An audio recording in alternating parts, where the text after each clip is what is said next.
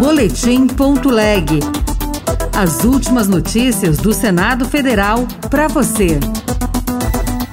Senado pode discutir mudanças na estrutura do Supremo Tribunal Federal. Se você acha que é bom para o Brasil mudar a composição do Supremo, você, a meu ver, está ampliando a insegurança jurídica. A Comissão de Educação poderá convocar ministro para esclarecer falhas no SISU. Eu sou o Tiago Medeiros e este é o Boletim.leg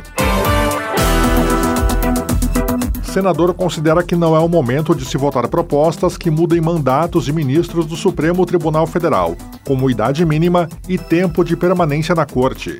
Repórter Érica Christian.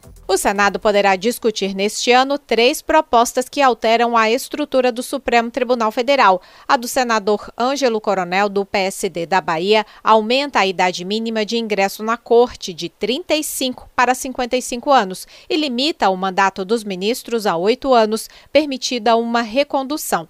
Já o senador Flávio Arnes, do PSB do Paraná, sugere um mandato de 15 anos e idade mínima de 50 anos.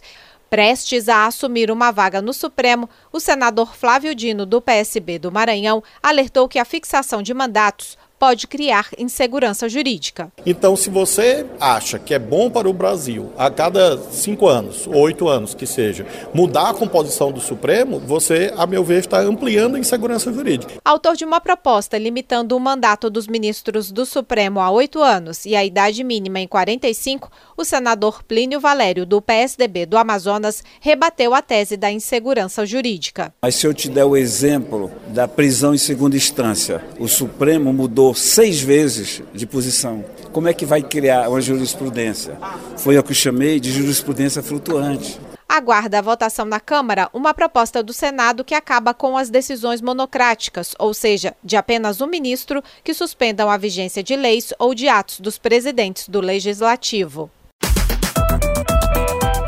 A Comissão de Assuntos Econômicos pode transformar em lei o Programa Nacional de Fortalecimento da Agricultura Familiar e o Plano Safra da Agricultura Familiar. Repórter Bruno Lourenço. O projeto que pode ser votado na Comissão de Assuntos Econômicos quer dar respaldo em lei ao Programa Nacional de Fortalecimento da Agricultura Familiar.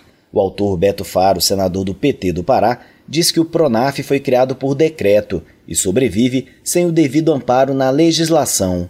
Assim, de um lado, o projeto de lei que apresentamos tem a intenção de garantir o respaldo legal específico ao PRONAF, seus propósitos e diretrizes e assim assegurando referência e relativa estabilidade política e jurídica ao funcionamento do programa até então executado sob precárias garantias nesse campo. Beto Faro explicou que a proposta também quer restabelecer condições especiais para a agricultura familiar, como um plano safra específico. O discurso de que a agricultura seria o monolito social equivale a colocar no mesmo patamar econômico, financeiro, tecnológico, etc. Um mega empresário exportador de soja com um pequeno produtor de mandioca para o autoconsumo.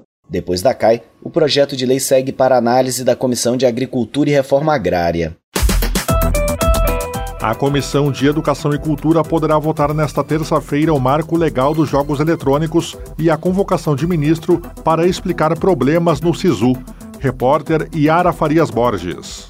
Na primeira reunião do ano, a Comissão de Educação e Cultura vai votar 19 propostas. Entre elas, a criação do marco legal dos jogos eletrônicos, que terão as mesmas regras de tributação dos equipamentos de informática. O texto também traz medidas de proteção aos menores. Outro projeto na pauta institui o Programa Nacional de Vacinação em escolas públicas para aumentar a cobertura vacinal entre os menores, como ressaltou o senador e médico Humberto Costa, do PT pernambucano. Uma criança não vacinada, ela pode levar para a escola doenças infecciosas que podem ser transmitidas para a, as outras crianças cujas famílias tiveram a preocupação de garantir é, a vacinação. A comissão também pode aprovar aprovar a convocação do ministro da Educação, Camilo Santana, para esclarecer sobre os atrasos na divulgação dos resultados do Sistema de Seleção Unificado.